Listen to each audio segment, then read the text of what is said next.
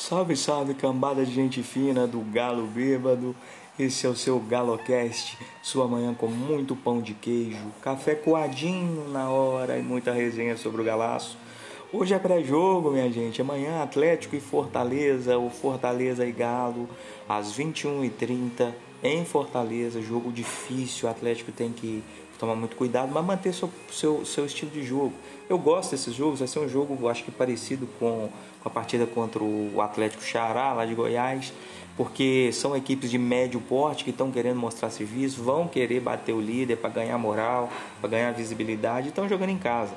E o Rogério Ceni é um grande treinador, já tem se mostrado é, como um cara competente que faz bons trabalhos com certeza é um estrategista, tem estudado bastante o Atlético, como todas as equipes do campeonato, né?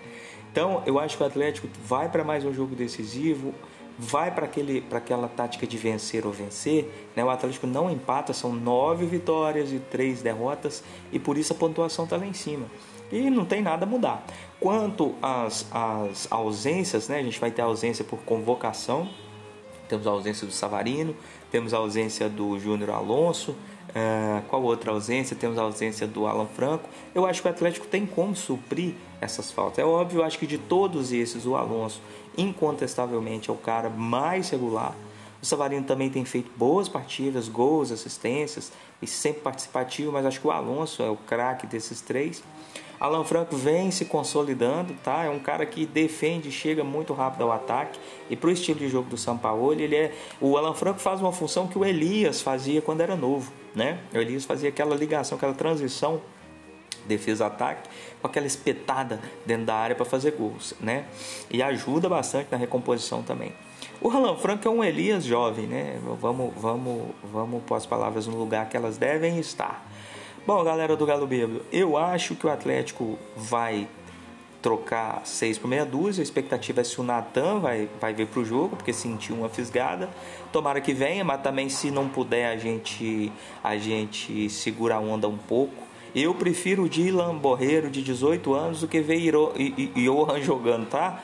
Mas respeito, decisão obviamente, o treinador é o ele sabe o que faz. Eu acredito que se o Natan não jogar, tem a possibilidade dele vir com o Johan é, ou de, de tentar um meio ali com o Jair, o Alan e o, o Dylan Borreiro, que eu acho bem menos provável, né?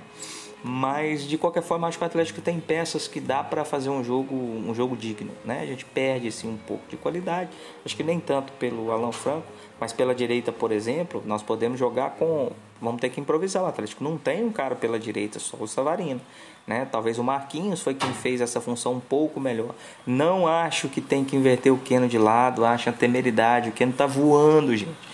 E o jogo dele é ali pela esquerda. O problema é que o jogo do Marquinhos também é pela esquerda, né? Então o Marquinhos tem, tem tido pouco espaço.